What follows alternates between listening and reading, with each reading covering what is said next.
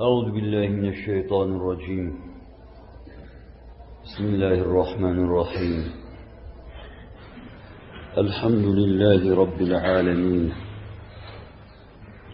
والصلاة والسلام على سيدنا محمد وعلى آله وصحبه أجمعين. سبحانك لا علم لنا إلا ما علمتنا. إنك أنت العليم الحكيم. سبحانك لا فهم لنا إلا ما فهمتنا. إنك أنت الجواد الكريم. رب اشرح لي صدري ويسر لي أمري. واحلل عقدة من لساني يفقه قولي. وأفوض أمري إلى الله. إن الله بصير بالعباد. اللهم صل وسلم وبارك على سيدنا محمد وعلى آله. عدد كمال الله وكما يليق بكماله. بسم الله الرحمن الرحيم.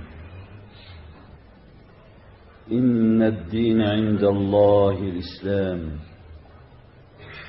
وما اختلف الذين أوتوا الكتاب إلا من بعد ما جاءهم البينات.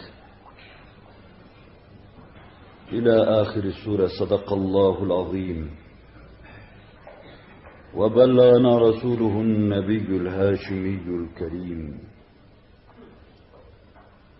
Ya İlahel Alemin, kalplerimizi envar-ı imaniye ve Kur'aniye ile münevver eyle. Tevfikat-ı Sübhaniye'ni bizlere yar eyle. Nefsin ve şeytanın şerrinden bizleri masum ve mahfuz eyle. Cümlemizi cennet ve cemalullah şerefiyle şerefiyar eyle. Amin. Hurmeti seyyidil murselin. Elhamdülillahi Rabbil alemin. Muhterem Müslümanlar, son hafta yine iktisadi yapımıza giriş sadedinde, mukaddime mahiyetinde kısmen içtimai yapımıza, kısmen ferdi anlayışımıza hep beraber atfı nazar ettik. Birkaç dersten bu yana dikkatinizi bir hususa istirham ettim. Biraz bulanık dahi olsa, içtimai yapımızı size getirmek, anlatmak, teşriatıyla huzurunuzda bulunmak, iktisadi yapımızın anlaşılması için zaruri sayıyorum dedim. İçimize doğru bizi derinlemesine bilmeden nasıl bir anlayışa sahibiz? İnsan, kainat ve Allah anlayışı, telakkisi tam tebeyyün etmeden, tebellür etmeden sağlam bir iktisadi anlayışı getirmek, size intikal ettirmek mümkün olamayacaktır. Israrla üzerinde durduğum bunu anlatmaya çalıştım. Evvela bizim Allah'la münasebetimiz, kainata bakışımız, insan, kainat ve Kur'an müsellesi içinde mahiyetimizi kavrayışımız, bir hakikatin üç yüzünden ibaret olan bu üç büyük kitap veya biri fihrist olma itibariyle iki kitap bir fihrist, bu vahidi kavramadıktan sonra iktisadi yapımıza dair bir şey anlatmak mümkün değildir. Israrla bunu anlattım size. Ve imkan el verir, inayeti ilahi bizimle beraber olur inşallah dedim. Madde be madde iktisadi yapımızı intikal ettirmeye çalışacağım. Ariye gömlek giymekle iki üç asırdan beri maruz kaldığımız kötülükler, şenaet ve denaetler bunlardan kurtuluşun yoluna işar ve işarette bulunacağım inşallah. Bizi ifade eden Kur'an-ı Muhyüzül beyanda hakiki kurtuluşun bulunduğunu, akidemiz haddi zatında bunu amirdir. Yapılacak teşrihatla size göstermeye çalışacağım inşallah dedim. Bütün bunlar Cenab-ı Hakk'ın inayeti nispetinde. Bizim onunla rezonans olmamız, rahmeti ilahiyle rezonans olmamız nispetinde inşallah size intikal edecektir. Kalbi hayatımızın onunla münasebet azlığı nispetinde de o kadar siz az istifade edeceksiniz. Ben bütün samimiyetsizlik ve ihlassızlıktan Rabbi Rahim ve Kerim'ime sığınarak iltica ederek, rızası hilafına söz konuşmadan beni muhafaza buyurmasını ve rızası hilafına olacak sözlerin de sizin kafanızda yer etmesinden yine ona sığınıyorum, sizi muhafaza buyurmasını diliyorum. Beni ve sizi rızası dışında anlayıştan, herhangi bir şekli kabullenmeden, ruhi fikri herhangi bir tekevvün ve teşekkülden masum ve mahfuz buyursun. Son derste İslam'ın Kur'an-ı Muhyüzül Beyan'ın hayatımıza getirdiği sınırlardan bahsettim. Ferdin hürriyeti, ailenin hürriyeti, bir bakıma cemiyetin hürriyeti yanı başında. Aynı zamanda bir kısım mevzu sınırları da getirdik. Aşırılıkların önlendiğini gördük Kur'an-ı Muhyüzül Beyan'ın ifadesiyle. Fert çalışacak, Kur'an-ı Muhyüzül Beyan tarafından bizzat sırtı sıvazlanıyor ve teşvik ediliyor. Ama çalışırken sayının semeresini Allah görecek, işte ona göre çalışacak. İyi kötü kazandığı şeylerle, müktesebatıyla Allah'ın huzuruna çıkıp hesap verecek, ona göre çalışacak. Dünyaya kâmeti kıymetine göre, ukbaya da kâmeti kıymetine göre ihtimam verecek. Üç beş günlük bir hayat olan şu muvakkat dünya hayatında kaldığı kadar ona ihtimam gösterecek. Öbür hayata da öbür hayatın boyu bosu kadar ihtimam gösterecek. Ve bu hayatı bir teviye öbür hayata göre tanzim edecek. Bir tek arpadan dahi Allah'a hesap vereceğine göre adımını atacak. Ahiret hayatına göre dünya hayatını düzenleyecek, öyle yaşamaya çalışacak. Fert böylece kendi hayatına vicdanından gelen emirlerle, oraya da lahut alemden gelen esintilerle bir düzen, bir denge getirecek. Bu fert içinde yaşadığı içtimaide dengesiz bir fert olmadan çıkacak. Ve bu türlü fertlerden meydana gelen içtimai yapı, huzurun, saadetin teminatçısı bir içtimai yapı olacaktır. Böyle bir yapıda çok fazla bürokrasiye gitmeye lüzum yoktur. Kitaplar dolusu kanun vaz etmeye lüzum yoktur. Çünkü böyle bir cemaat, Allah'ın birkaç emri karşısında kendisine denge ve düzen vermeye çalışır. Adımını, dünyadaki bütün adımlarını, ukbada Rabbisine hesap vereceği havaya göre atar. Zerre kadar bir hakla Rabbisinin huzuruna gitmeden tir tir titrer. Ve yine bu yapı içinde har vurup harman savurma yoktur. Bu yapı içinde vurgunculuk yoktur. Bu yapı içinde her şeyin temelinde istihlak ve israf yoktur. Yeni ifadesiyle bu yapı içinde savurganlık yoktur. Bu yapıda her yönüyle iktisadi anlayış hakimdir. İsraftan içtinap hakimdir. Dünya ve ukba saadetinin muhazi ve müsavi olması hakimdir.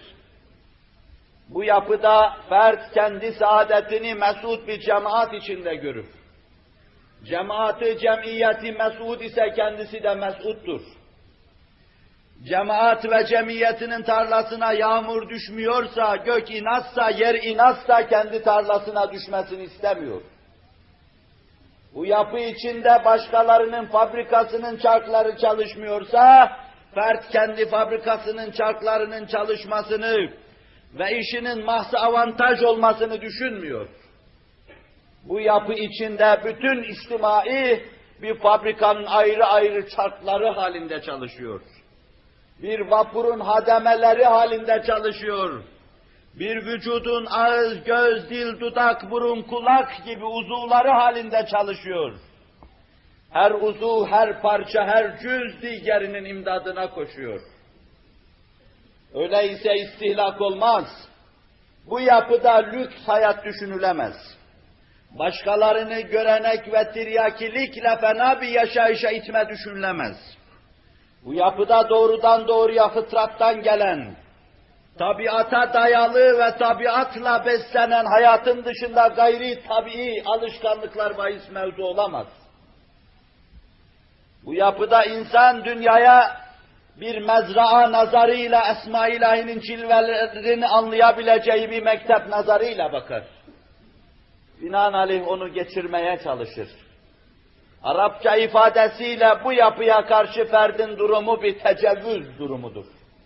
İşi bir geçiştirme durumudur. Muvakkaten altında gölgelendiğimiz bir ağacın altında durduktan sonra göçüp gidecek, burayı arkadan gelenlere bırakacağız. Bizim asıl vatanımıza gelince, numunesini burada gördüğümüz, tattığımız fakat doyamadığımız, bildiğimiz gerçeğine eremediğimiz, idrak ettiğimiz fakat izanına varamadığımız hakiki hayat. Ve inned dârel âhire lehiyel hayvan lev kânû ya'lemûn. İşte bu tabloyla anlatılan hayattır. Mütelevvin hayat, müteşabih hayat, her şeyiyle değişme içinde, değişme ahengi içinde bir sel gibi akıp giden cennet hayatı. Ap açık Cenab-ı Hakk'ın cemalinin cilvelerinin mevcelendiği hayat. Rahmetin insanlara tebessüm ettiği hayat. Burada ekilir, orada biçilir. Burada istikametli yaşanır, orada müstakimlerin varacağı yere varılır. Burada sırat-ı müstakime yaraşır bir hayat tarzı tutulur, gidilir. Orada da sırat-ı müstakim erbabının vardı. Darus selama varılır, nail olunur. Allah dünyaya bizi gönderir. Çağırdığı alemden çağıracağı aleme göndermek için bizi dünyaya getirmiştir. Ve sonra buradan ilahi bir davetle bizi o saadetlerin, o selametlerin, o mutlulukların kaynaştığı ve oynaştığı Darussalam'a davet eder. Vallahu yed'u ila darisselam ve yehdi men yeşâ'u ila sıratın müstakim. Dilediğini doğru yola hidayet eder. Bütün insanları Darussalam'a davet eder.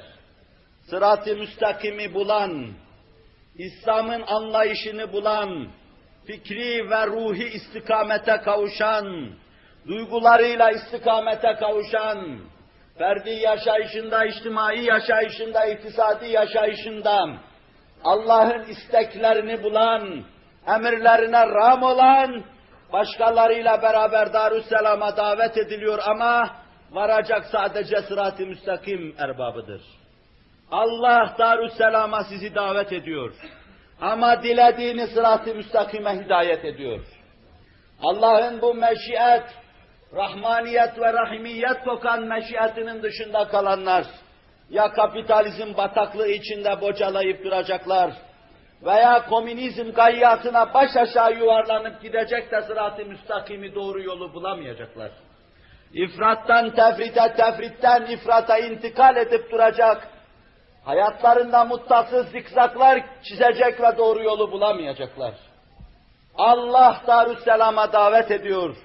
Meşiyetten hissedar olanlar sırat-ı müstakime hidayet edilecekler. Kur'an cemaati, Hazreti Muhammed Aleyhisselatu Vesselam'ın cemaati, batıya ve doğuya kulağını ve gözünü kapayanların cemaati, her şeyi kendi içinde bulanlar, kainatı fıtratında okuyanlar, kainat ve fıtrat negamatını kendi mahiyetlerinde duyan ve dinleyenler, bu üçlüden bir senfonizmada, vahid içinde bir ses duydukları gibi Kur'an, kainat ve insandan aynı nağmeyi duyanlar, hayatlarını bu anlayış içinde ahenkleştirenler, sırat-ı müstakim erbabı. Darüsselam'a bunlar nail olacaklar. Bunun hilafı Darüşşaka'dır. Bunun hilafı Darüzzalam'dır. Bunun hilafı talih sizlerin yurdu olan cehennemdir, nirandır. Hafizan Allah ve iyyakum. Allah bizi ve sizi sırat-ı müstakimden, inhiraftan muhafaza buyursun. Darüsselam'a lütfeylesin. Lüks hayattan bahsettim. Müminin hayatında lüks yoktur. Başkalarını alıştırma da yoktur. Kendi hayatı adına efkar-ı amme uydurup hayatı onun gibi toz pembe gösterme de yoktur. Hayat buymuş dedirtme yoktur müminin hayatında. Hayat neyse fıtrattan süzülmüş. Hayat neyse tabiat zemini üzerinde gelişmiş. Kur'an'da namesini bulmuş. Allah ifadesinde burcu burcu bir koku iktisap etmiş. Neyse o hayatı yaşar. Bizim cemaatimiz. Ona intikal edip arzen ve tulen arz edemedim daha.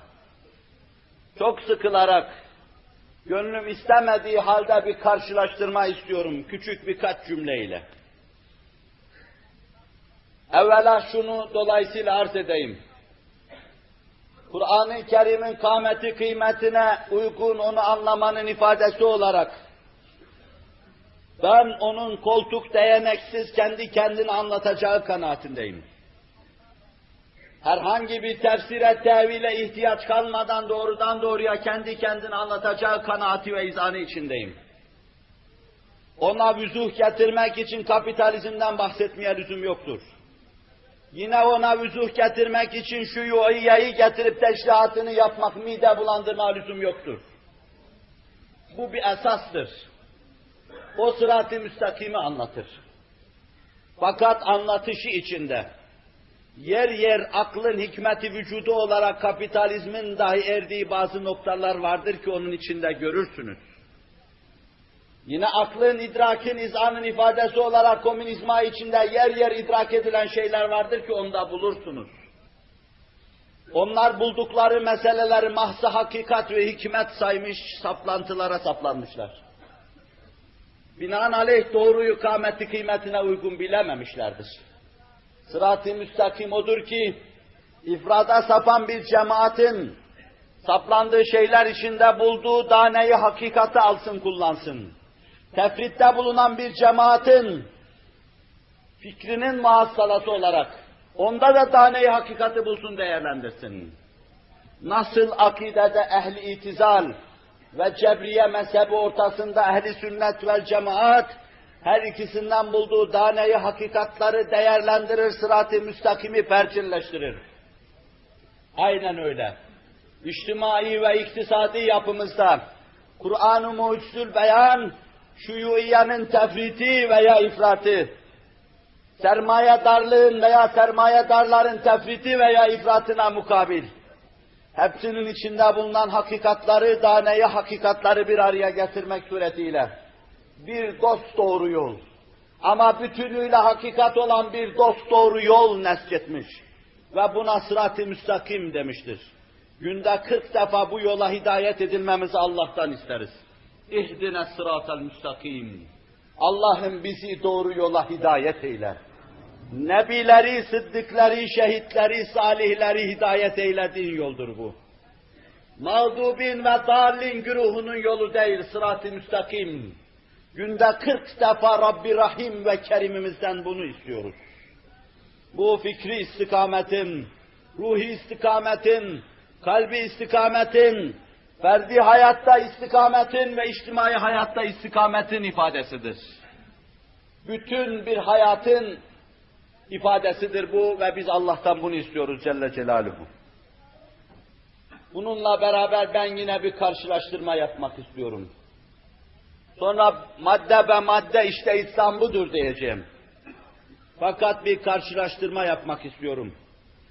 Şu ana kadar lüksü, sefaatı ve israfı tervic eden bir anlayışa karşı, bir bakıma bunlara reaksiyon olsun diye, sözde fakirin, fukaranın, işçinin ve köylünün elinden tutuyoruz havası içinde, münafıkane bir nev zuhura karşı olsun diye bir karşılaştırma yapmak istiyorum. ifratı ve tefriti ana hatlarıyla, temel maddeleriyle huzurunuza getirmek, baktırmak istiyorum ki, sonra inne dine indallahil İslam beraber diyelim. Yol Allah'ın yolu. Yöntem yeni ifadesiyle Allah'ın getirdiği yöntem. Nizam Allah'ın nizamı. Yarattığı insanlara karşı kurduğu kainat düzeni içinde verdiği akla cevelangah ayırmak üzere Kur'an'da bir terennüm, bir namat halinde ifade edilen Allah'ın yolu Allah'ın sistemi.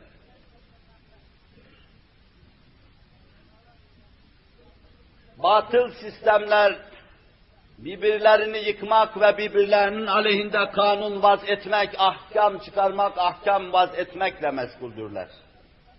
Biz öyle olmayacağız. Dost doğru kendi anlayışımızı anlatacağız.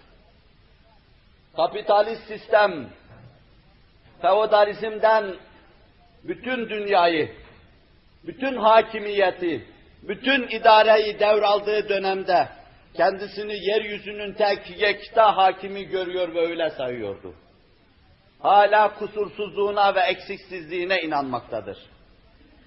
Çeşitli raporlara kendisini tabi tutmakla, çeşitli değişmelere maruz kalmakla, her sene belki kendisini bir revizyona tabi tutmakla, devre ve zamana ayak uydurmaya çalıştığı halde, çok noktalarda sosyalizme kaydığı halde hala kendisini söz götürmez ve kusur kabul etmez bir sistem, bir nizam olarak kabul etmektedir. Sermaye darlığa dayalı sistem. Sermayeyi her şey gören, her şeyi maddeye irca eden, her şeyi maddeyle kesen, biçen ve ölçen, sefaatı, israfı tervic eden, kendi anlayışlarına ve iktidarlarına göre bir efkar amme uyduran insanların dünyası. Frenkçi ifadesiyle kapitalist dünya derken bunu anlayacaksınız. Ondan sonra da şuyu'i dünya. Her şeyin umumileşmesini arzu eden dünya. Buna bağlı, evvelkine bağlı çeşitli sistemler vardır. Liberalizmi birine irca edebiliriz.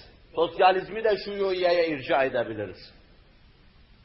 Bütün sistemleri bu ikisine irca edebiliriz. Bir yönüyle o gider onun kucağında yerini alır, beriki de gelir berikinin kucağında yerini alır. Birinci batıl sistemde kendisini anlatırken insanın dikkatini çekecek ve bazı kimselere cazip gelecek yönleri vardır, öyle anlatırlar.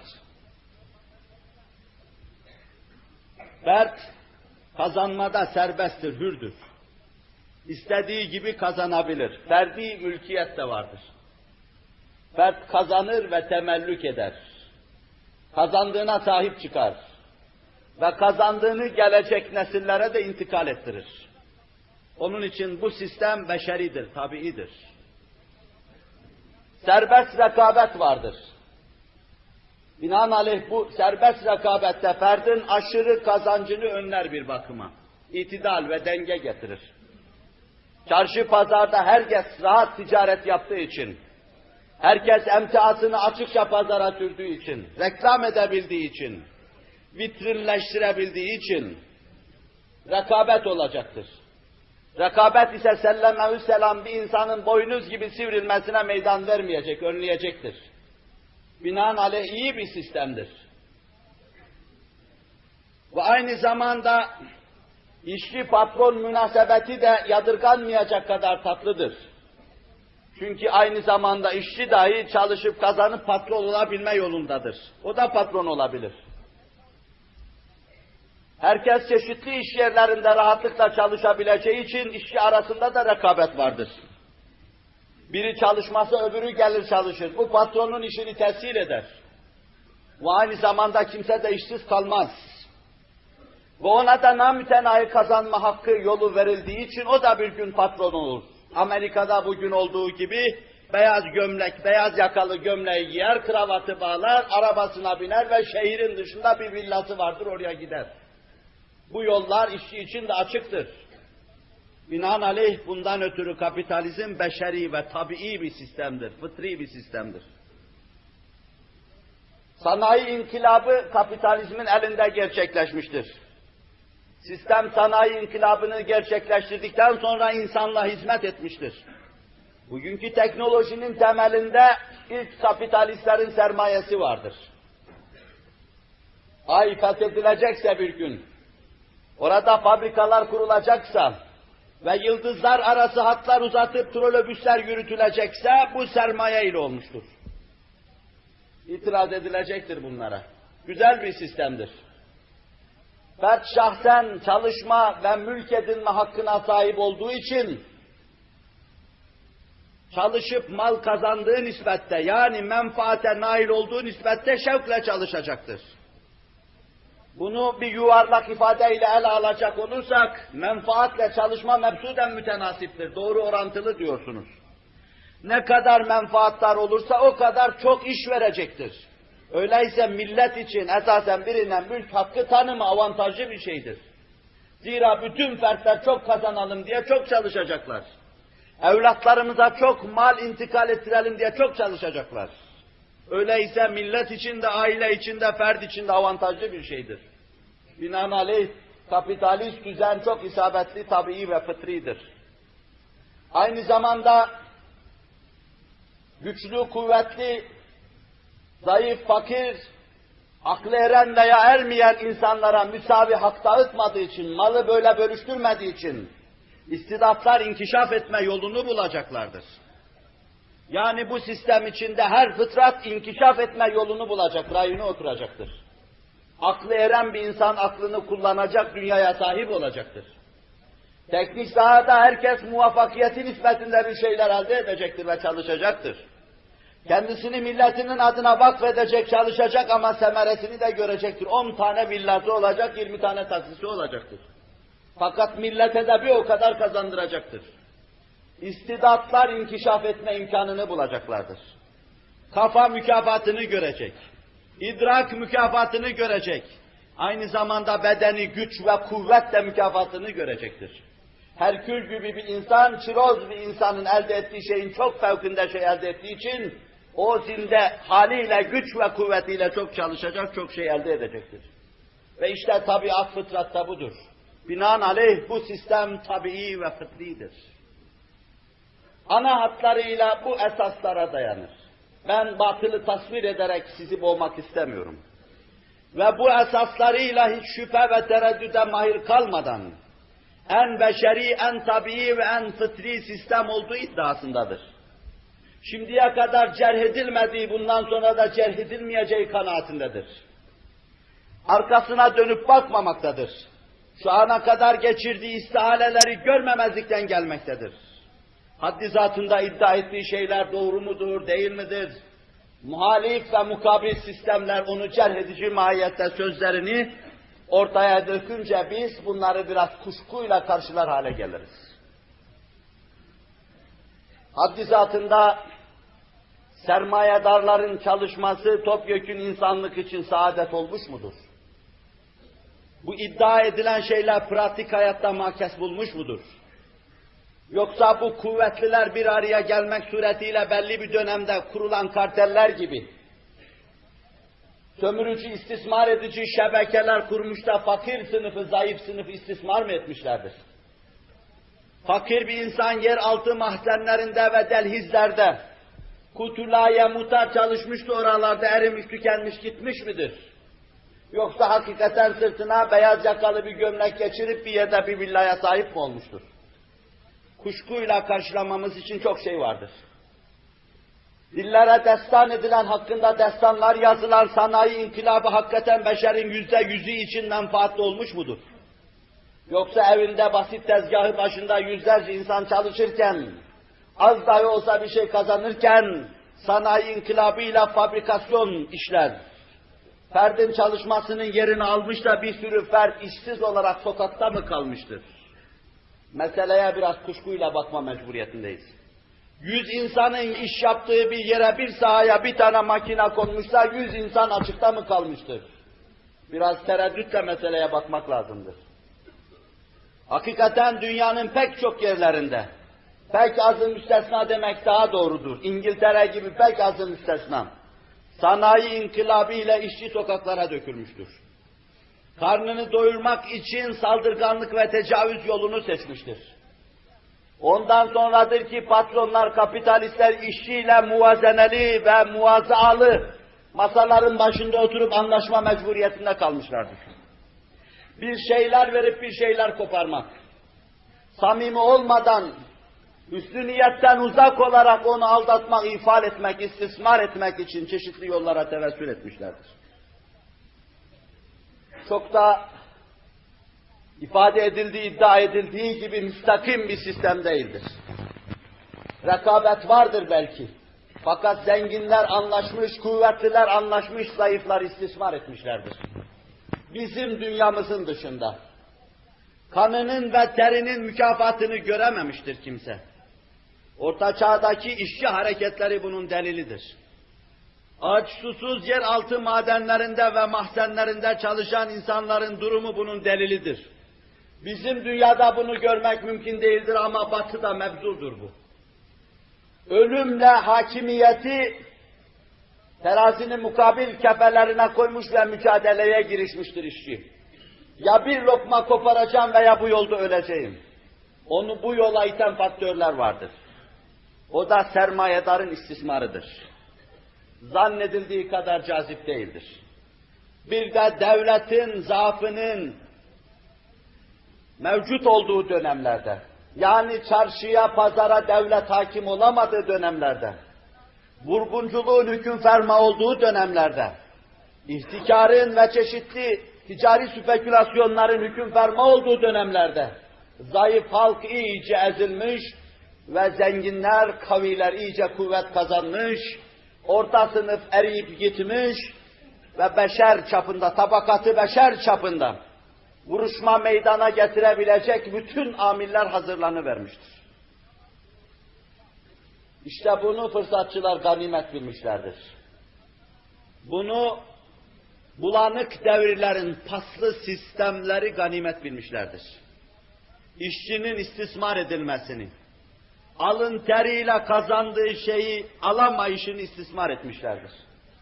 Yer altı madenlerinde çalışmasını istismar etmişlerdir. İtidal getirecekleri yerlerde bu bir ifratsa buna karşı tefritle çıkmışlardır. Beşer bir cendereden kurtulurken ayrı bir cendereye duçar olmuştur.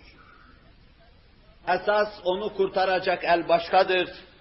Onun onulmayan derdine derman olacak şey de başkadır. İmkan el verirse onu kapasitem ve idrakıma göre arz etmeye çalışacağım. Anladığım kadarıyla intikal ettirmeye çalışacağım. Ama darda kalan beşer, denize düşmüş insanlık, kurtarıcı simit diye yılana sarıldı. Bir batıl sistemin yerini ayrı bir batıl sistem alıyordu. Nasıl bir zamanlar feodalizm karşısında kapitalizm muzaffer bir topluluğun sistemi olarak ellerini kasıkları üzerine koyup böbürleniyordu. Öyle de kapitalizmin mağlubiyeti, hezimeti karşısında sosyalizm ellerini kalçalarına koyuyor ve böbürleniyordu. Hatta o bulanık ve buhranlı devirlerde bunu tabii ve fıtri gibi gören ve cebri determinizmanın iktizası olarak beşer falan sistemden falan sisteme, falan sistemden falan sisteme, falandan da falanına geçecek diye kanun kesen, ahkam kesip biçenler oluyordu. 19. asır buhranların doruk noktaya ulaştığı bir asırdır. O asırda sadece bir şirzimeyi kalil insanlığın mukadderatını elinde tutmaktadır. Mesut bir avuç insan vardır. Kiliseye mensup ve saraya mensup bir avuç insan vardır. Fabrikatör bir avuç insan vardır, mesuttur. Bunun dışında mübalağasız ve istisnasız. İnsanlığın yüzde doksan sekizi perişandır, zavallıdır, talihsizdir, ezilmiştir. Onun için insafla, izanla bunlara bakan bunlara bir çare arayacak. Kurtarma yollarını araştıracaktır. İşte bu buhranlı dönemde, bu bulanık dönemde insanlığın imdadına kim koşsaydı elinden tutardı. Bin telehhüf ve teessüftür ki o gün Müslümanlık, İslam cemaati böylesine baş aşağı gelen beşerin elinden tutacak güçte değildi. 7-8 asırlık tecavüz ve saldırı karşısında maddi gücüyle beraber manevi gücünü de yitirmiştim. 19. asır batının çöküşüyle beraber, manen ve madden çöküşüyle beraber, sanayi inkılabının insanlığa hakim olmasıyla beraber, insanlığın makina tarafından yutulmasıyla beraber, bizim zavallı düşünürümüz ve idarecimiz de batılı anlayış tarafından yutuluyordu. Çok uzakta duruyordu ama o da burada uyuşturuluyordu. Burada felç haline getiriliyordu. Ne sanayisi vardı, ne tekniği vardı, ne teknolojisi vardı, ne de ilmi bir inkılap yapmıştım. Karşıdan görüyor, görüyor, mecnun, meftun ve meclup gibi kendinden geçiyordum. İnsanlığa el uzatacak halde değildi. Tıpkı başımızda gailelerin bulunduğu ikinci Bayezid döneminde Endülüs'e el uzatamadığımız gibi, Batı bütün dehşetiyle çökerken biz el uzatamıyorduk. Çünkü el uzatma ihtişam dönemini kaybetmiştik. Allah'ı inkar marifet sayılıyordu. Ve yer yer gazete köşelerinde küfür kusuluyordu. Neslimiz böylesine, Batının sanayi ve tekniğinin aşıkı, meftunu, meczubu batıya doğru koşarken, kendinden kaçarken, çöken batıya el uzatma imkanı yoktu. Bu onun için paslı sistem bu işe el uzatıverdi. Batının buhranlı ve krizli anında yılana kurtarıcı bir simit diye sarıldılar. Meselenin zuhur ettiği anda olmasa bile 40-50 sene sonra dünyanın büyük bir kısmında insanlık için büyük gaile olabilecek bir nifak sistemi teşekkül etti. Kanı irini dünyanın her tarafına sıçrayıverdi. Sokaklarımız kirlendi, duvarlarımız lekelendi, marif yuvalarımız lekelendi, adeta memleket Hiroşima'ya döndü. Allah muhafaza buyursun. Bunu fırsat bilenler değerlendirdiler. Biz bin telehüf ve teessüfümü tekrar edeyim. Böyle buhranlı bir anda insanlığın imdadına koşamadık. Başkaları bunu değerlendirdiler. Ortaya attıkları şeyler nazariyelerden ibaretti. Nazariyelerden ibaretti ama baş aşağı yüzüstü giden insanlık kendisine uzanacak el nasıl olursa olsun ona tutunacaktı. Rusya müzik tipiyle, cahil halkıyla, yeni belini doğrultmaya girdiği bir dönemde, sanayi ve teknik sahasında yeni hamleler kaydettiği bir dönemde, henüz sadre şifa verici şeylere sahip değil idi ki, bunalmışlığın ve buhranın ifadesi olarak bu batıl, bu nifak sistemine sahip çıktı.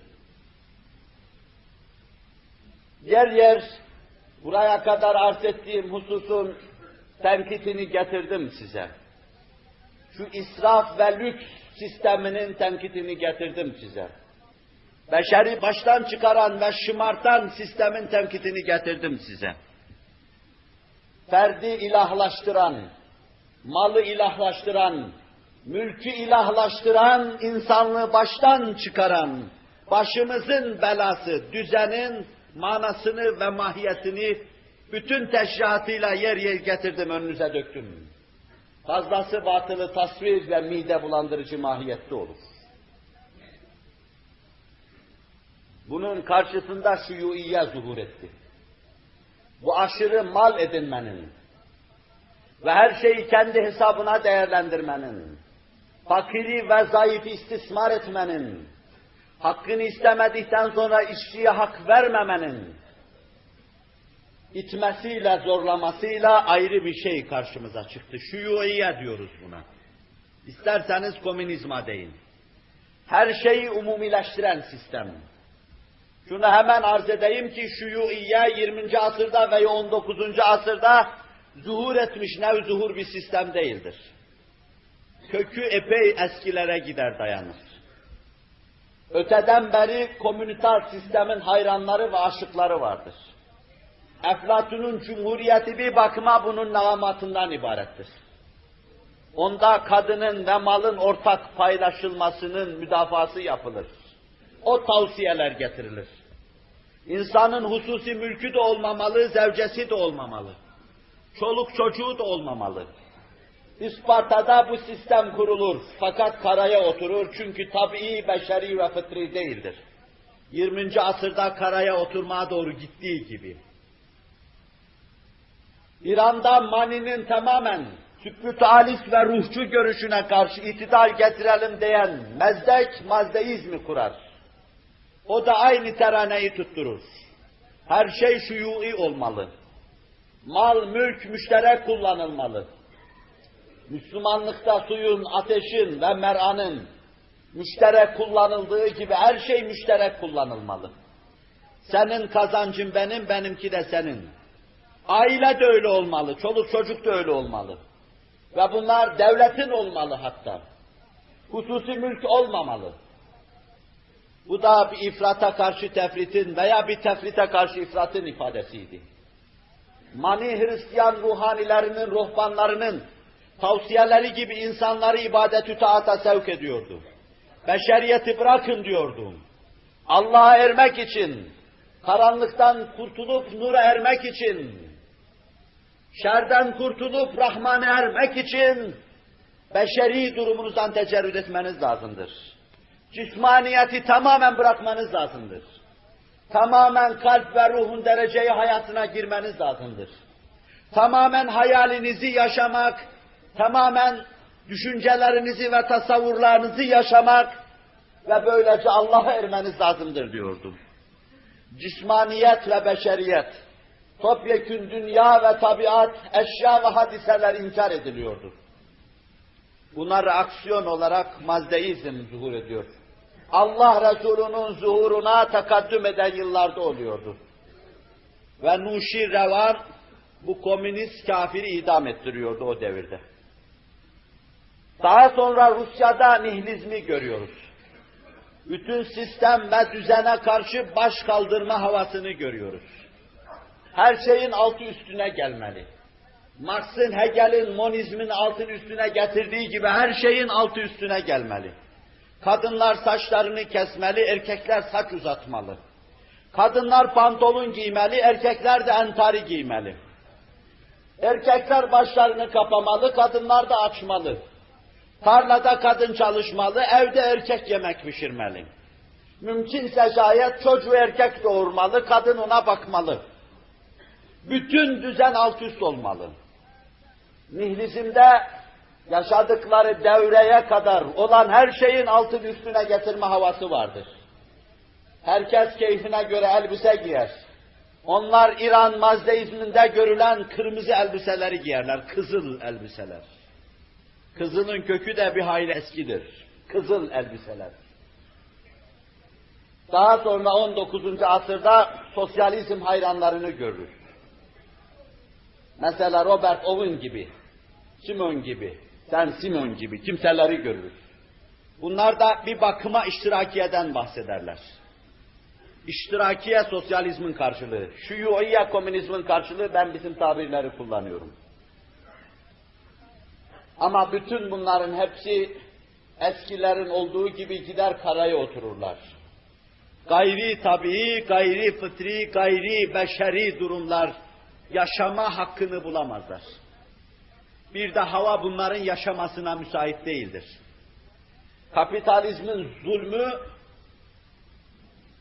komünizmaya kapıyı açacağı güne kadar Marx'ın ve Engels'in söylediği şeylerin mahşeri vicdanda makes bulacağı ana kadar bu sistemler adına ortaya atılan her şey karaya oturmuştur. Ancak bir zulüm ve cevir devridir ki, o devrin cebbar ve gaddar insanlarına karşı Allah bir hüküm vermiştir.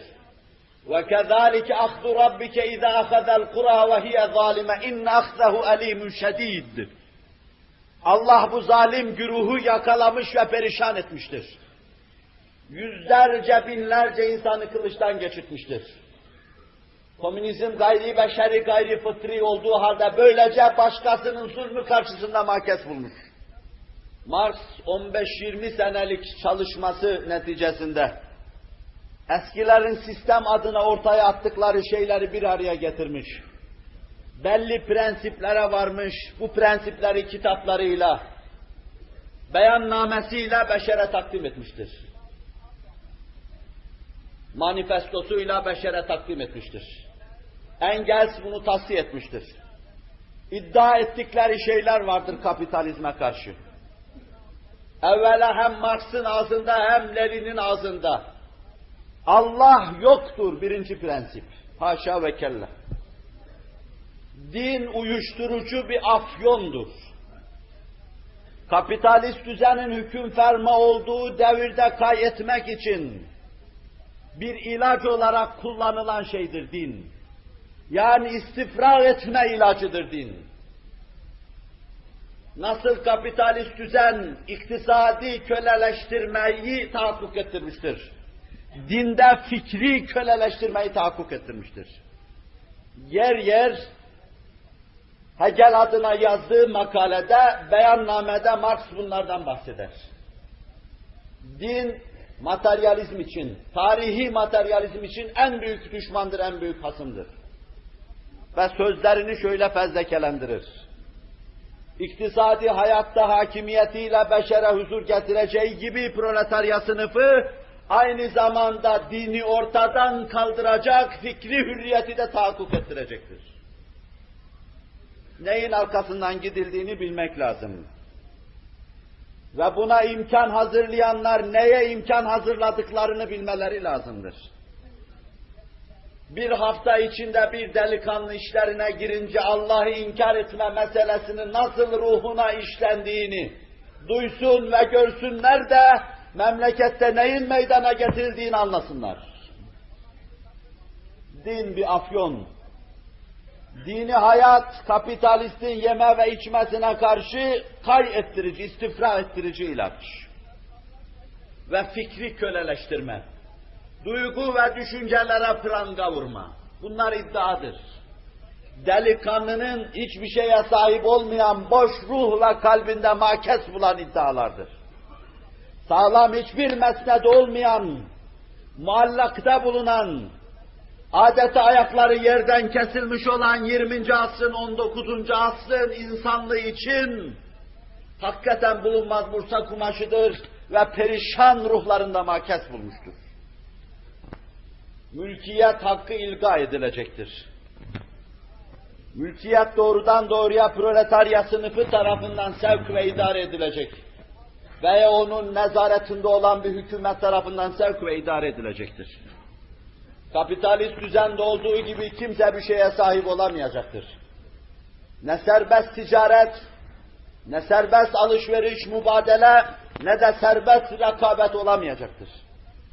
Bütün bunlar ya tamamen şuyuiyenin tahakkuk ettiği dönemde proletarya sınıfı tarafından idare edilecektir veya o güne kadar sosyalist idareler tarafından sevk ve idare edilecektir her türlü mülkiyet hakkı ilga edilecektir. Burada da yine tabiata ve fıtrata ters bir şeydir. Temel şeyler onların. Dahili ticaret sureti katiyede yasak edilecektir. Kart usulü getirilecektir. Karne, kuyruklar tahakkuk edecektir. Vasat bunun için müsait hale getirilecektir. Bu işte de devlet nezaretçi olacaktır. Marx bunları anlatıyordu. Lenin bunları anlatıyordu. Stalin bunlara dem tutuyordu. Devlet mabut haline getirilecektir. Perde hakkı hayat verilmiyordu. Hatta evlenmede bile hakkı hayat verilmiyordu. Bu ifadeler ve bu beyanlar içinde. Ve her şeyin temeline iktisat konuyordu. Akıl doğru düşünemez. İktisat hükmeder. İktisadi durum hüküm verir. İnsan doğru kavrayamaz, iktisadi durum hüküm verir. Yani şuurun yerinde de iktisadi yapı vardır. Güzel sanatlar iktisadi yapı üzerinde gelişir. Dini anlayış da yine iktisadi yapı üzerinde gelişir. Çeşitli iktisadi durumlar bir kısım dinlerin doğmasına sebebiyet vermiştir. Hz. Musa iktisadinin doğurduğu bir peygamberdir. Hz. Musa da iktisadinin doğurduğu bir peygamberdir. Hz. Muhammed de iktisadinin doğurduğu bir peygamberdir. Sallallahu aleyhi ve sellem. İktisat her şeyin temelindedir. Temel fikirler bunlar. Bunlar da ortaya attıkları şeyin cerh edilmeyeceği kanaatindedirler. Halbuki çeyrek asır geçmeden bizzat kendileri cerh etmişlerdir. 20. asırda dini ve Allah'ı inkar etmenin insanı nasıl maskara hale getirdiğini ilimler muvacehesinde biz görüyoruz. Kendileri de gördüler acı acı bunu. Mevzu ilimlerin fizikten kimyaya, kimyadan astronomiye kadar her şeyin bu muhteşem nizamın arkasında bir nazımı göstermesi karşısında gülünç duruma düştüler. Mülhitler ve inkarcılar.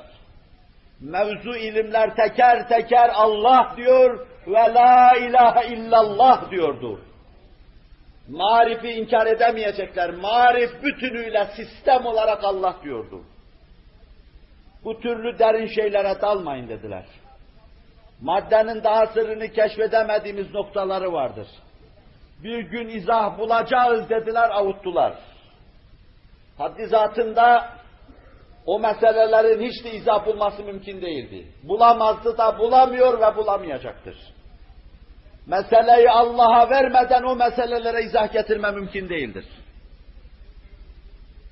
Ve kendiler dine müracaat etme lüzumunu duydular. Rousseau'nun ve emsalinin orta çağda dini inkardan sonra baş kaldıran beşer, gençlik, tuğyan eden gençlik karşısında tabii dine müracaat ettikleri gibi Stalin bizzat dine müracaat etme lüzumunu duymuştur. İkinci Cihan Harbi baş gösterince o güne kadar ilga ettikleri dini teşkilatı, Diyanet Teşkilatı'nı yeniden ihya etmiştir. Vakadır bu. 1945'lerde dini teşkilat bütün fakülteleriyle faal hale gelmiştir Rusya'da. Rusya'ya bağlı esir, Cumhuriyet adını koydukları esir milletlerde. Hususiyle bunların içinde çoğunu Türk ırkının, Türk milletinin teşkil ettiği milletlerde. Yeniden dini hayat canlandırılmıştır. Müslüman camiye zorla sokulmuş, Hristiyan da kiliseye zorla sokulmuştur. Hitler'in tecavüzü ve harp ilan etmesi karşısında ancak maneviyat sağlamlığının karşı koyabileceği kanaati Stalin'i yeniden dine döndürmüştür. Onun içindir ki kuyusunu kazarlar. Dini hayat fıtri bir hayattır. Allah mevcudiyeti hakkında söz söylenmeyecek kadar vazıh bir varlığı vardır. Şiddeti zuhurundan gizlidir. Onu inkar etmek, tabiatı beşer inkar etmek demektir. Bütün dünya ve mafihayı inkar etme demektir. Vicdan ona dayanmadan muallaktadır ve kuvvetsizdir. Zaaf içindedir. Her selim vicdan bunu hissettikçe derinden derine ona ihtiyacı duyacaktır. İmleyecektir. İşte bu ihtiyaca cevap verilmiştir. Kiliseler açılsın, çanlar çalınsın. Kendi ölürken de çanlar çalınıyordu kiliselerde. Kendi ölürken de çan çaldırıyordu. Müslüman olsaydı ezan okunsun diyecektim. Allahu Ekber, Allahu Ekber densin diyecektim. Kendinden sonra da öyle devam etti. Ne alem İslam'ın mekteplerine, medreselerine karışıldı ne de camilerine. Vakıa o baskı devam ediyor. Fakat hissi dini havayı hayattan silmenin imkansız olduğunu gördüler. Onun reaksiyonlarının daha korkunç, daha yıkıcı olduğuna inandılar. Onun için Rusya yavaş yavaş protestanlığa doğru gidiyor. İçindeki esir milletler de Müslümanlığı geliştiriyor. Çin yeniden Konfüçyüzmü besliyor. Yeniden yine Çin'in başında siz Konfüçyüs'ü göreceksiniz. Ve Rusları Hristiyan bulacaksınız, bütün Slav ırkının. Oradaki Türkleri ve başka milletlerden olan eski Müslümanları da Müslümanlar dönmüş göreceksiniz. Çünkü bu tabiatın ve fıtratın iktizasıdır. İsparta'nın tükenmesi gibi Rusya'da tükenecek, Çin'de tükenecektir. Ve bugün iflasa doğru gitmektedirler. Kendi revizyonlarından anlaşılıyor. İnkar ettikleri, afyon dedikleri şeye döndüler sonra kurtarıcı simit gibi sarıldılar. Bugünkü hal. Bizdekiler bu işin farkında değiller. Mektepte çok defa uyutuluyor talebe. Siz deseniz ki dünyada en çok ihtimamla üzerinde, telepatinin üzerinde durulduğu yer Rus'tur. Lisedeki bir delikanlı şaşar, hayret eder. Der ki tamamen temeli materyalizme dayanan bir sistemde antimaddenin, metafiziğin, metafizişin böylesine yükselmesi, bu doğruğa ulaşması düşünülemez. Ve bu katidir, dünyada hiçbir yerde olmayacağı şekilde telepati Rusya'da geliştirilmektedir. Deniz aşırı bir insanın bir başkasıyla kalbi muhabere kurması ve konuşması. Ruhçuluk orada geliştirilmekte. Materyalizm düşünceleri hesabına kullanacaklar. Cinler üzerinde hükmetme imkanına sahip olurlarsa şayet dünyanın başına bela olacaklar onu düşünüyorlar. Rusya hakikaten böyledir. Kendi getirdiğiyle terstir bugün. Marx'ın hani ben altın üstüne getirdim, hegelmonizmini tam şimdi düzeldi demesi tamamen altı üstüne gelmiştir. Belki şimdi düzeliyor. Mülkiyet hakkına karşı ilgada o kadar hassasiyet göstermelerine rağmen bakın size bazı tarihler söyleyeyim. 1917'de Bolşevikler idareyi ele alınca küçük burjuva sınıfı dedikleri sınıfı yok ederler. Çarşıda, pazarda hiç kimse ticaret yapamaz. Hiç kimse kendi sayının semeresi bir kuruşu cebine indiremez. Bununla beraber 1921'de yeniden işin yürümediğini, mekanizmanın işlemediğini gören Lenin, yeniden bu burjuva sınıfını sahneye sürer çalışındır. Fabrika tezgahları sizedir, iş sahası sizedir. Çünkü devlet memurları neme lazımcılıkla iş yapmıyorlardır. Herkes kendi kazancından, sahinden bir parça çoluk çocuğuna bir şey intikal ettiğini düşündüğü nispette mebsuden mütenasip. Çalışacaktır. Menfaat gördüğü nispette çalışacaktır. Menfaati başkasına raci olan işlerde çalışmayacaktır. Siz kamçı kullanacaksınız. Bu defa da kapitalizmin ezdiği işçiyi, fakiri, köylüyü başka bir esarete itmiş olacak ayrı bir reaksiyonla karşı karşıya kalacaksınız. Onun için 1921'de küçük burjuva sınıfı onların ifadesiyle benim değil. Tırnak içinde tasavvur edin. Yeniden sahnede görürüz Rusya'da. Çarşıda, pazarda onlar ticaret yapar. Küçük sanayide onları görürsünüz. Bir kısım iş yerlerinde yine onlarla karşılaşırsınız ve az belini doğrultur. Az belini doğrultur ama işçi sınıfının, esas Bolşevizmin temelinde olan işçi sınıfının bu mevzudaki reaksiyonu karşısında 26'da Lenin yeniden bunu lağveder, kapatır. İşin yürümeyeceğini anlayınca 32'de, 1932'de yeniden ilan ederler. Anlıyor musunuz tabii fıtri nizamın nasıl istihalelere uğradığını? Hiç değişmez bu nizam. Ayakta dimdik durur. Hiçbir şey karşısında ne rükûa ne de secdeye gider. Dedikleri şey 1917-20 deyin siz 32'ye kadar dört defa revizyona tabi tutuluyor sadece bir sahada. Stalin devrinde de aynen devam eder. O gün için vaz edilen şey aynen devam eder. Görüyorsunuz ki onların değişmez ve hiç tereddüte mail kalmadan tabii ve beşeri dedikleri sistem doğrudan doğruya kendi elleriyle hayatlarında birkaç defa değiştiriliyor. İhtilali yapan zat üç defa değiştirme, dört defa değiştirme lüzumunu duyuyor. En tabii nizamı, en fıtri nizamı. Kendi kanunlarında bu değişmeleri takip etmek mümkündür. Ücretler mevzuunda bir sistem getirmişlerdi.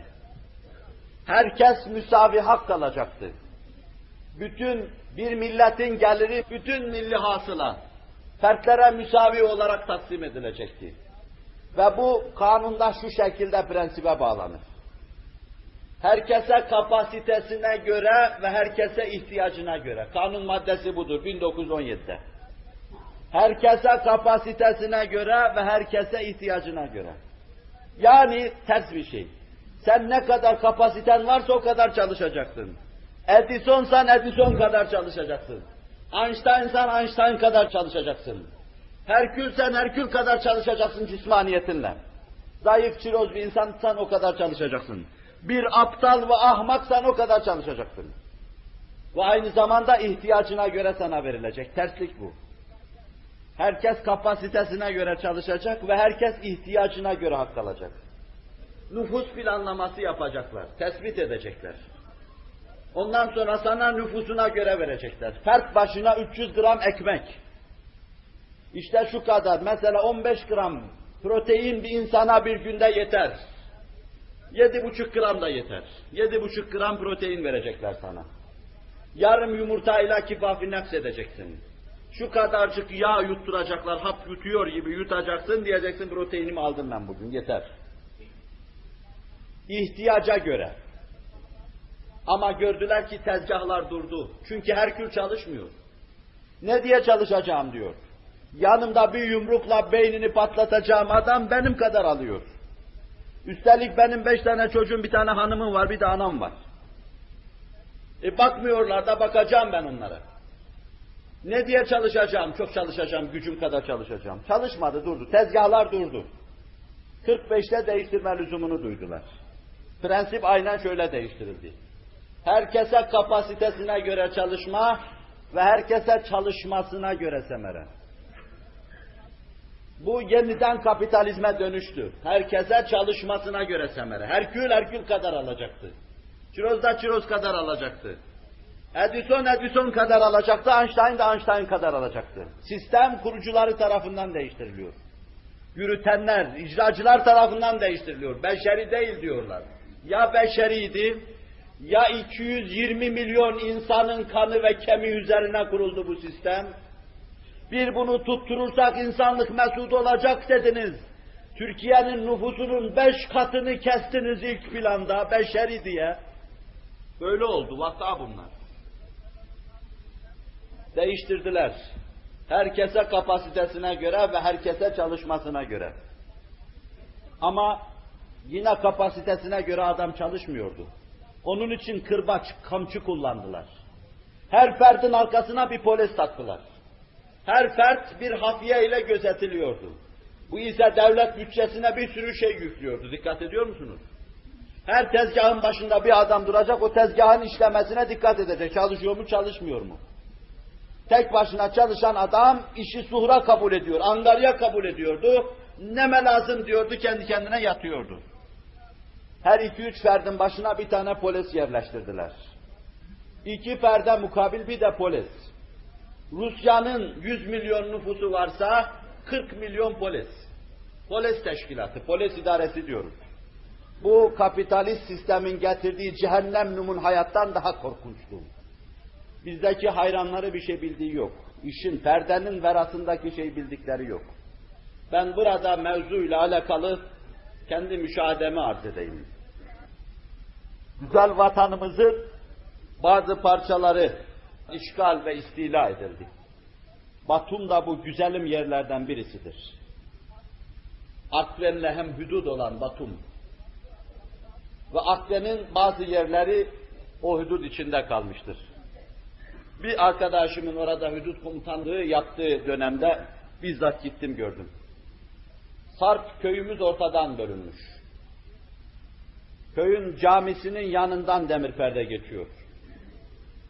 Ve Rus nöbetçileriyle her an selamlaşabilirsiniz. Yüksekten çelik kulelerin başında ellerinde tüfekler. Büyük bir şey bekliyor gibi. Köyün yarısı bu tarafta, yarısı o tarafta. İmamın evi de o tarafta kalmış. Tam caminin yanından geçtiği için. Bir gecelik işgalle oluyor bütün bunlar. Dikkatimi çeken hususlar oldu. Köyde ışıklar, bütün evlerdeki ışıklar gece aynı saatte yanıyor. Bir tek düğmeden. Sabah arabalar aynı saatte hareket ediyor. Işıklar aynı saatte sönüyor. Bunun ifadesi şudur. Saat 4-5 olunca sabah herkes askeriye kışlasında askerin kaldırıldığı gibi kaldırılıyor. Kadın erkek herkes kemselere dolduruluyor. Biteviye evlerin ışıkları söndürülüyor. Tütün tarlalarına, çay tarlalarına, asfalt, asfaltlarda taş kırmalara ve çalışmalara, yol çalışmalarına, dağ çalışmalarına, deniz kenarı çalışmalarına götürülüyor. Bütün köy halkı. Orada ne yedirir ne içirirler belli değil. Gözetleme deliklerinden gözetliyoruz. Ve akşam saat 5'te 6'da yeniden dönerler, evlerine gelirler. Işıklar birden yanar, bir düğmeden yanar ışıklar. Yatacakları anda yine bir düğmeden söndürülür. Fert kendi kendine kitap okuma imkanına sahip değildir. Çünkü okumak istediği zaman ışık söner. Kendi kendine kalkıp bir şey yapma imkanına sahip değildir. Çünkü bir evin içine 5-10 aileyi doldurmuşlardır.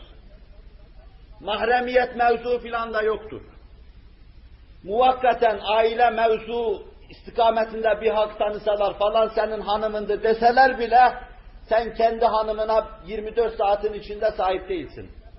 Çünkü bir çatının altında başka aileler de vardır. Çadır hayatı gibi bir şeydir. Özlenilen hayat bu. Ve bunların et yemesi, vitamin alması, protein alması mümkün değildir. Çalışan insanları görseniz siz ayakta zor dururlar. Başlarını kaldırmadan çalışırlar, durmadan. İşte iş, işte ücret mevzu. Herkese kapasitesine göre ve herkese ihtiyacına göre. Tebeddül. Herkese kapasitesine göre ve herkese çalışmasına göre. Çalışmayan insanın başının ucunda kamçılar. Eski kürek mahkumlarının maruz kaldığı şeyden daha korkunç. Zavallı Hugo, sefilleri destanlaştırıyordu. İhtilale zemin hazırlıyordu. Zemin hazırladıkları ihtilalin ne hale geldiğini görseydi belki yaptığı şeylere bin nefrin edecekti. Bin nefrin ediyor düşünen, bin nefrin ediyor yazmasını bilen, bin nefrin ediyor ilim adamı ve teknik adamı bu anlayışa ve bu sisteme. Onda da değişim oldu. İlme, sanata ve tekniğe ehemmiyet veriliyor deniyordu.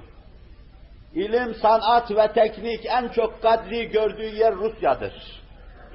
Rusya'da artık ne bir Pushkin'in yetişmesi ne de bir Dostoyevski'nin yetişmesi. Hatta onların ilk destanlarını tutan Tolstoy'un yetişmesi mümkün değildir artık. Çünkü serbest fikir, hürce düşündüğü şeyleri ifade etme mümkün değildir. Doktor Jivago yazarı zavallı, Rusya'yı ve sistemini tenkit etti. Ben dünyada bu kadar mistik bir sistem görmedim diyordu eserinde. Filme çevirdiler ve dünyanın her tarafında oynadı. Bütün gençlik gördü. Ders alsınlar.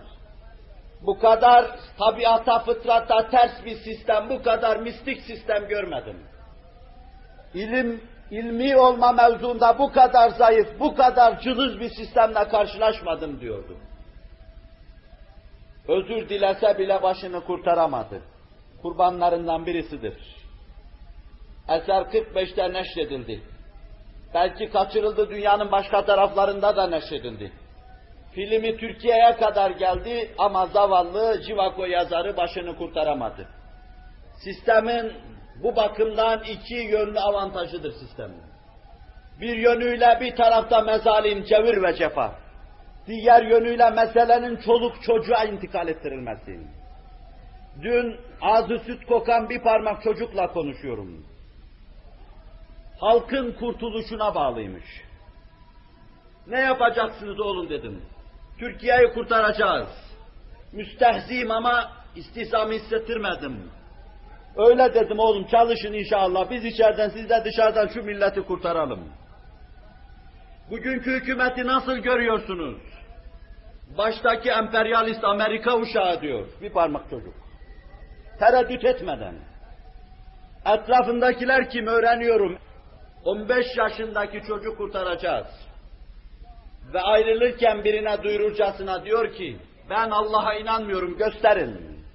Bu terane 30 sene evvel başka yerlerde az buçuk ilimden nasipli olan kimseler tarafından neşrediliyordu.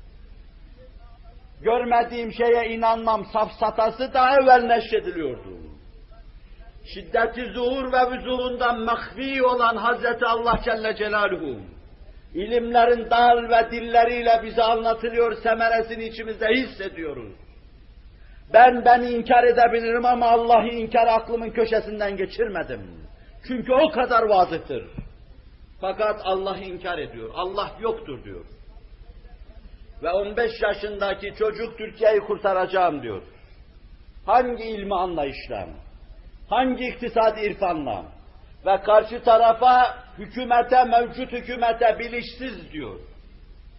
Yani şuursuz demek bu. Amerika uşağı diyor 15 yaşındaki çocuk. Hangi müktesebatla, hangi fikir muhassalasıyla, kaç defa cendereden geçmekle, nerede devlet tatbikatı vermiştir bu, hangi tecrübeyle bu sözü söylüyor? İşte bu meseleyi ayağa düşüren bu batıl sistemin avantajlı olduğu taraftır. İşi çoluk çocuğa intikal ettirmiştir. Burada muhakkak bize düşen büyük bir şey vardır. Bizim ihmalimiz. Bu zavallı yavrulara sahip olamadık. O kadar katı kalple karşıma gelen çocuk, bir ahlaksızlıkla gelmişti. Tevafukan tutulup getirilmişti yanıma. Ben çıkardım harçlık verdim. Oğlum dedim ben halktan bir insanım. Tabuta teneşire konduğum zaman bana kefen bulamayacaklar. Beni tenkit edecek tarafın yoktur senin. 30 senedir sesim solum şu millet içindir. Başka bir şey düşünmedim.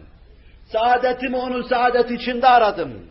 Seni de böyle yıkık perişan görünce acıdım, al şunu harçlık et derken tereddüt ettim. Küfür ve tuğyanı karşısında ve ağladı, insanlığını hala unutmamış ağladı. Gözyaşlarını tutamadı. Ve şurada babasının kulağına küpe olacak şu sözleri söyledi. Babam ümmiliğiyle bizi anlayamadı, ters zorladı, bu hale geldik diyordu. Küfründen belki döner, belki dönmez, zordur. Saplanma vardır, zordur. Allah neslimize hidayet eylesin. Fakat biz çocuklarımıza sahip çıkamadık. Daimi derdimiz bunu size getirdim. Sahip çıkamadığımız için lisede ve orta mektepten sıralara slogan yazmakla işe başlayan çocuklara işi intikal ettirdiler. Şayet büyükler arasında da görüyorsanız çocukluğunu çocukken yaşamamış çocuk meşrep zavallılar da çocukluklarını yaşıyorlar. Akıl ve mantık planında meselenin mahkes bulmasına imkan yoktur. Ezan-ı Muhammed'e okundu. Kusura bakmayın fazla uzatmış oldum. Ben bu kadarlık dahi olsa batılı tasvir etmek istemiyordum. Ama birbirini tevlid eden, nesebi gayri sahih, iki sistemin birbirine dayanarak ayakta durması, birbirine küfrederek ayakta durmasına dikkat nazarınızı istirham ettim. Ta koltuk değeneksiz, en tabii ve fıtri, arştan gelen arşı ferşe bağlayan, kainat ve insan muammasını çözen, ilahi ifade içinde makes bulan, bir şiir ahengi içinde ifade edilen, beşeri ve fıtri ve tabii olan ilahi bir sistemi anlatmam için bana zemin hazırlanmış olsun. İfrat ve tefrite dikkatinizi çektim. Sırat-ı müstakimi madde ve madde önümüzdeki dersten başlamak suretiyle arz etmeye çalışacağım. Lillahi Teala'l-Fatiha.